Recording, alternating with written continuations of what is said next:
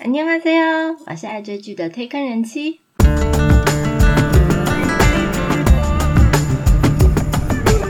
欢迎大家来听我说句话，跟着我一起掉入无止境的追剧人生吧。Hello，我是推坑人妻。今天的特辑要来公布第五十七届百想艺术大赏的得奖名单。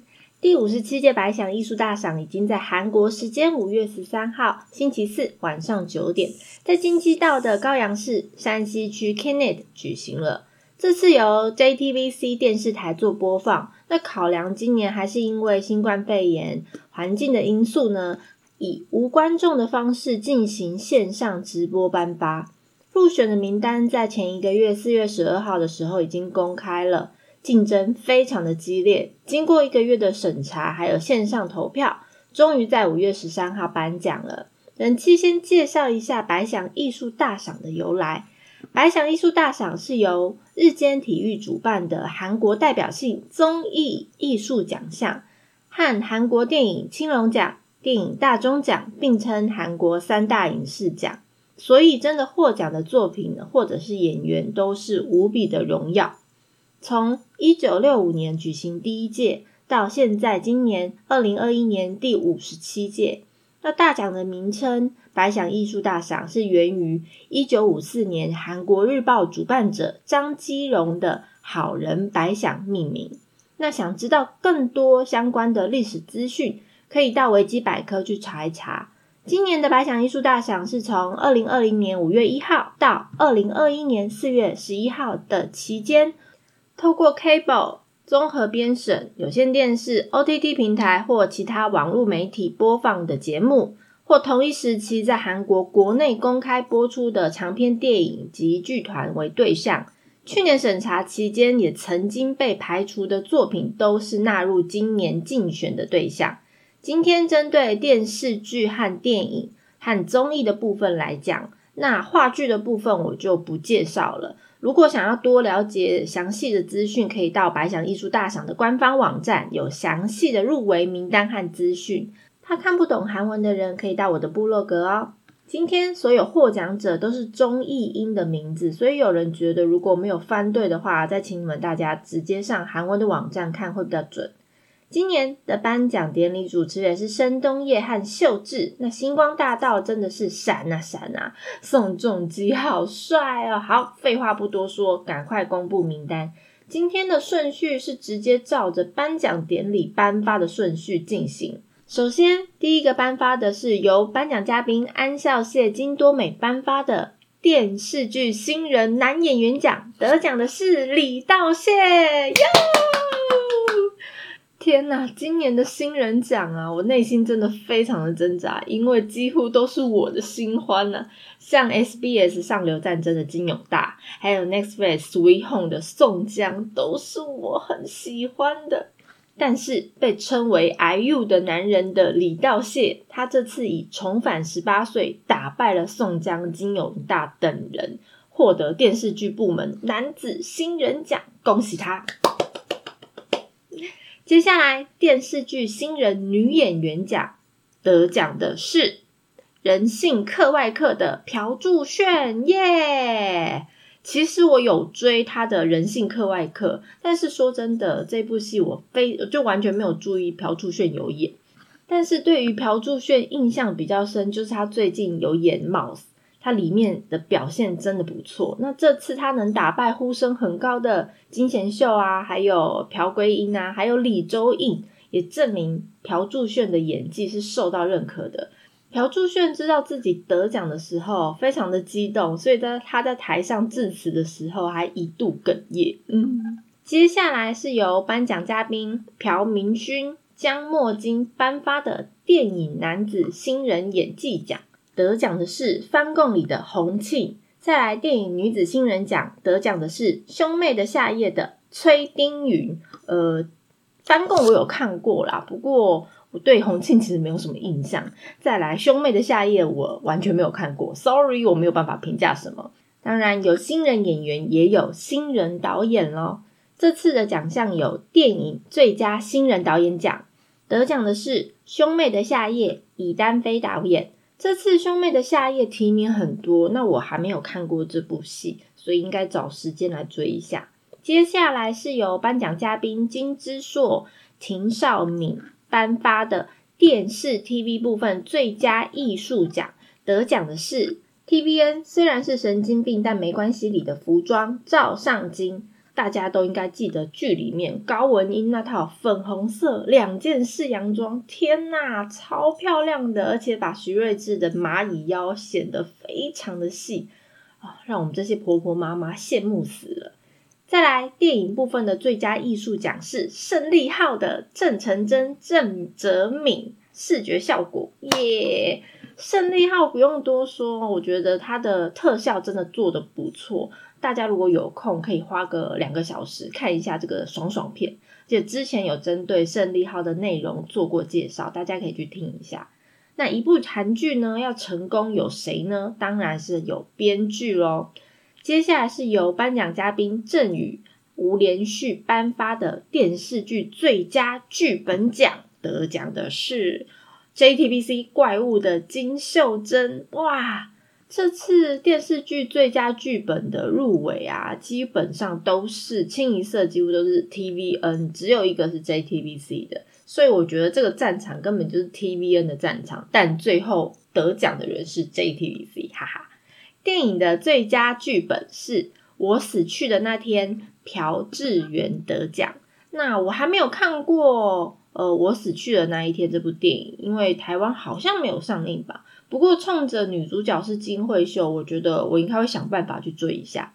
再来开始进入演员的部分颁奖了，由颁奖嘉宾吴正式、金善映颁发的电视剧最优秀男配角演员奖，得奖的是 TVN。虽然是神经病，但没关系，里面的哥哥吴正式耶，哎。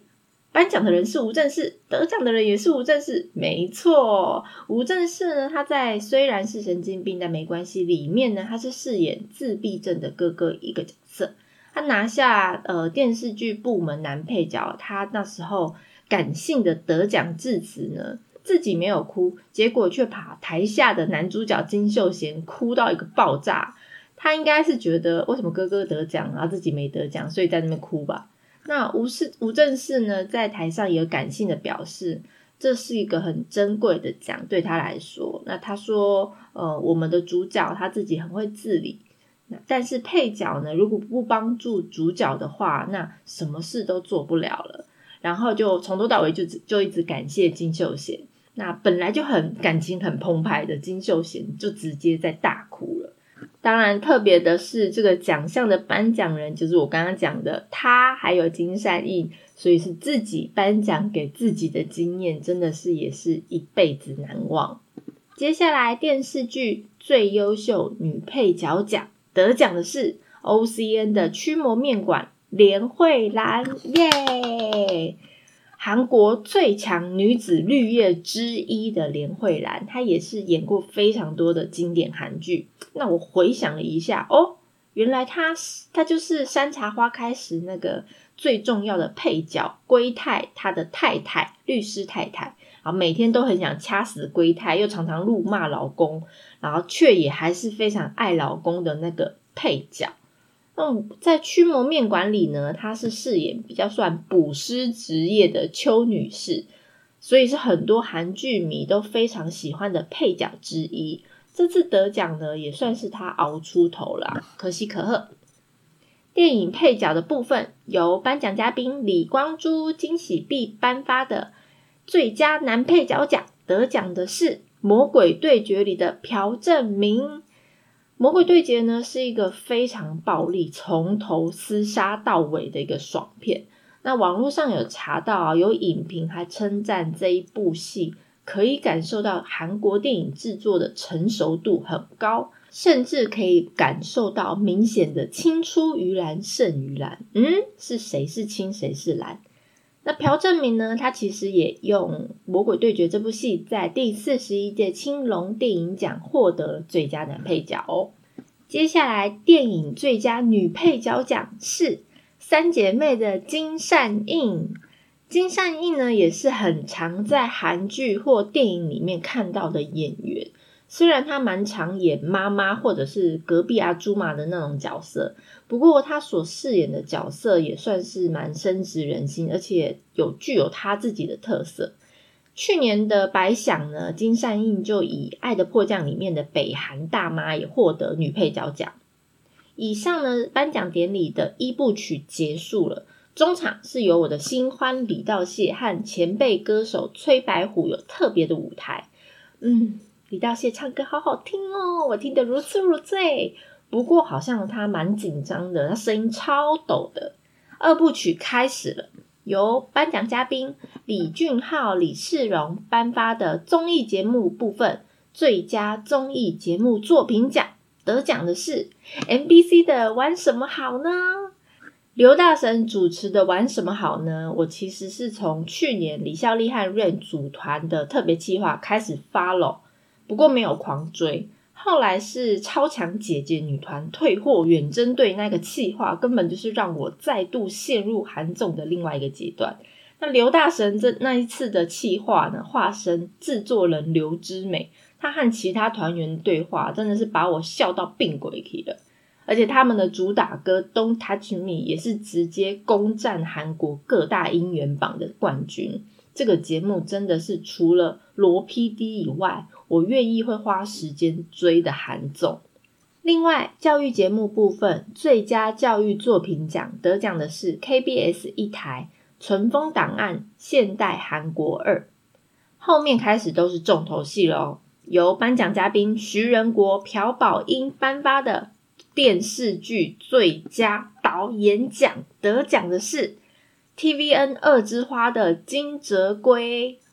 二之花也是去年下半年蛮值得追的那种犯罪悬疑片。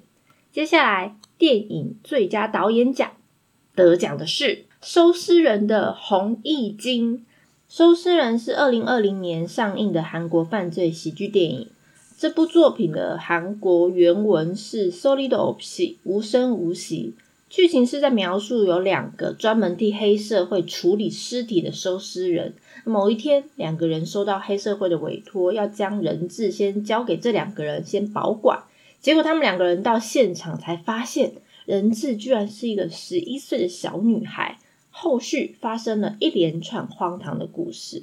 虽然说是喜剧，但是其实编导是利用这种黑色幽默，想要包装底层社会的一些悲哀现实，借此引发观众的共鸣。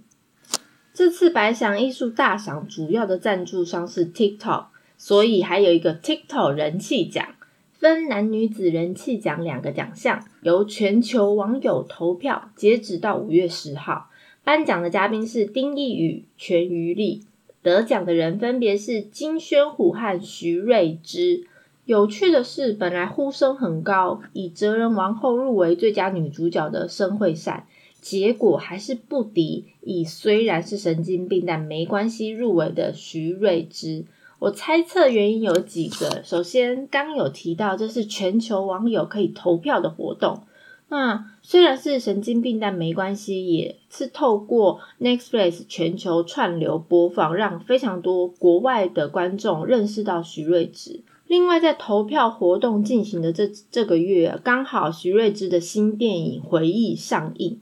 而且还在韩国创下非常好的成绩，所以大概这几个点，我觉得他的票数就是冲的比较高。不过徐瑞芝因为前阵子金贤镇控制门事件，那虽然得到了人气奖，但决定以不出席参加百想艺术大赏，所以没有亲自来拿奖。再来由颁奖嘉宾刘在熙、朴娜来颁发的男子综艺赏。得奖的是李生基，我没有追李生基的韩综，因为我大概只有看他的电视剧。因为我内心唯一得奖者只有刘在熙，嗯，可惜了，我不能看到刘大神自己颁发给自己的画面。不过我还是非常恭喜的生基喽，因为他在这次 Mouse 里的表现非常的好。女子综艺赏得奖的是张度妍。维基百科虽然翻译成张度恋啊，不过因为我平常都讲张度妍，那我很喜欢他，是因为我在韩国生活的时候，我有在追 KBS 周末的搞笑演唱会，他真的很放得开，他和朴娜来都非常的可爱，看他们的节目超级疗愈的。而且听说张度妍啊，他非常呃多才多艺，可以这么说。其实他之前有在其他节目有说，呃，他自己呃脱艺啊，成绩有九百零五分呢，超强的。那实际上，张度妍原本是读庆熙大学的视觉资讯设计专业哦，后来是受受到申东烨的建议，才作为女谐星出道，然后退学。天哪，太多才多艺了吧！重点来了，大家期待的韩剧演员部分，你们准备好了吗？颁奖嘉宾江河娜金喜爱颁发。电视剧男子最优秀演技奖得奖的是嘟嘟嘟嘟嘟嘟嘟怪物的申和君耶！有看过《怪物》这部剧的人，应该都可以感受到这个演员演技该有多好。他可以轻易用一个笑容，让你感受到他想表现的情绪。我们申和君大叔啊，就是有这种功力。他在怪物里面啊，展现各种层次的眼神、笑容，他的眉宇之间融合了角色的特色，产生共鸣。他是一个不需要任何道具、动作或者是特效，只要利用他脸部的微微的表情变换，他和他的眼神都可以带出这个场面应该要表现的喜怒哀乐。你说有多厉害？男的讲完，接下来电视剧最优秀女演员奖，这个这个得奖的是 SBS 金素妍耶！韩剧影后得主是由我的二女首选《上流战争》里的金素妍抱走了，这也是她出道二十七年来第一座白想大赏，真的非常恭喜她。以前因为太入戏啊，所以我都非常的讨厌她。金素妍呢，其实在得听到自己得奖的时候，她第一个先起来拥抱坐在她隔壁的假老公朱丹泰严基俊，那接着她上台还会低声的谢谢她现实生活的老公李尚宇，哇哦，so sweet！有在 follow 她个人动态的朋友都应该知道。她私底下是一个非常小女人，又很会撒娇，跟电视上反差超大的一个人。这真的是代表她演技了不得啊！超级恭喜她的。那电视剧结束了以后，轮到电影了。颁奖嘉宾李秉宪全道妍颁发的男子最优秀演技奖得奖的人就是收尸人的刘亚仁。耶！恭喜刘亚仁二度摘下白想影帝奖。收尸人这部片其实蛮好看，但我自己个人觉得气氛很沉闷。那二零一六年，刘亚仁就以六龙飞天获得了白想影帝。在今年二零二一年，他就以收尸人二度摘下了影帝。前阵子因为他半公开自己的性向，所以其实引起了。很多争议，不过不管他是爱男还是爱女，我觉得他的作品才是最真实的。他在呃《收尸人》这部片里面啊，一句台词都没有，因为他要饰演一个哑巴，你知道这有多难吗？所以代表他演技真的是了不得。接下来女子最优秀演技奖得奖的是全中淑。全中属，全中属是谁？哦，她是《生命线索》里面的另外一个女主角。其实《生命线索》呢，我只以为女主角就是朴信惠，原来还有另外一个女主角啊！哈哈哈哈哈！哦，查了一下资料，哦，全中属就是最后黑化的那个角色。确实，她的演技其实比朴信惠好。他在二零一八年就凭着李沧东执导的。燃烧烈爱出道，而且他也因为这部电影获得入呃入围了很多个电影奖项。演员颁完就是作品奖喽。颁奖嘉宾刘载明、韩艺黎颁发的电视 TV 部门最佳作品奖得奖的就是 JTBC 的怪物。怪物绝对是二零二一年必看的烧脑神剧，由吕珍九、申和君主演，被誉为电视版的《杀人回忆》。所以喜欢烧脑推理剧的朋友，千万不要错过这部剧哦！如果有兴趣的话，也可以去听听前面有针对怪物做的专辑内容哦。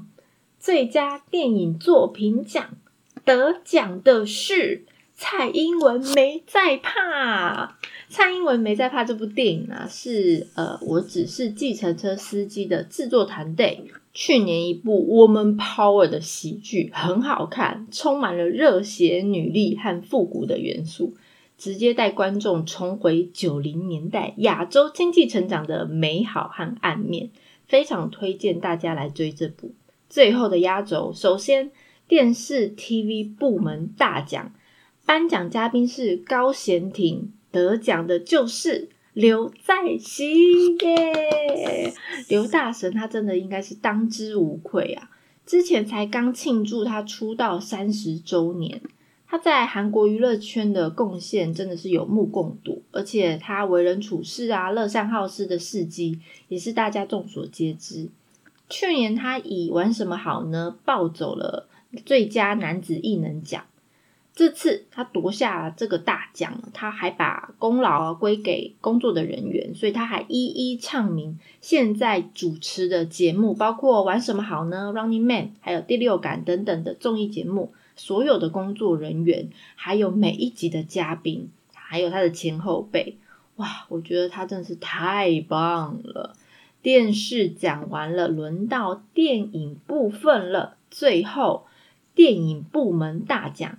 由 JTBC 社长洪正道和奉俊昊颁发得奖的是李俊毅。嗯，李俊毅导演其实我也不知道他是谁，不过一查他的作品，Oh my God，不得了了！原来他是《王的男人》《溯源》等等话题电影的导演。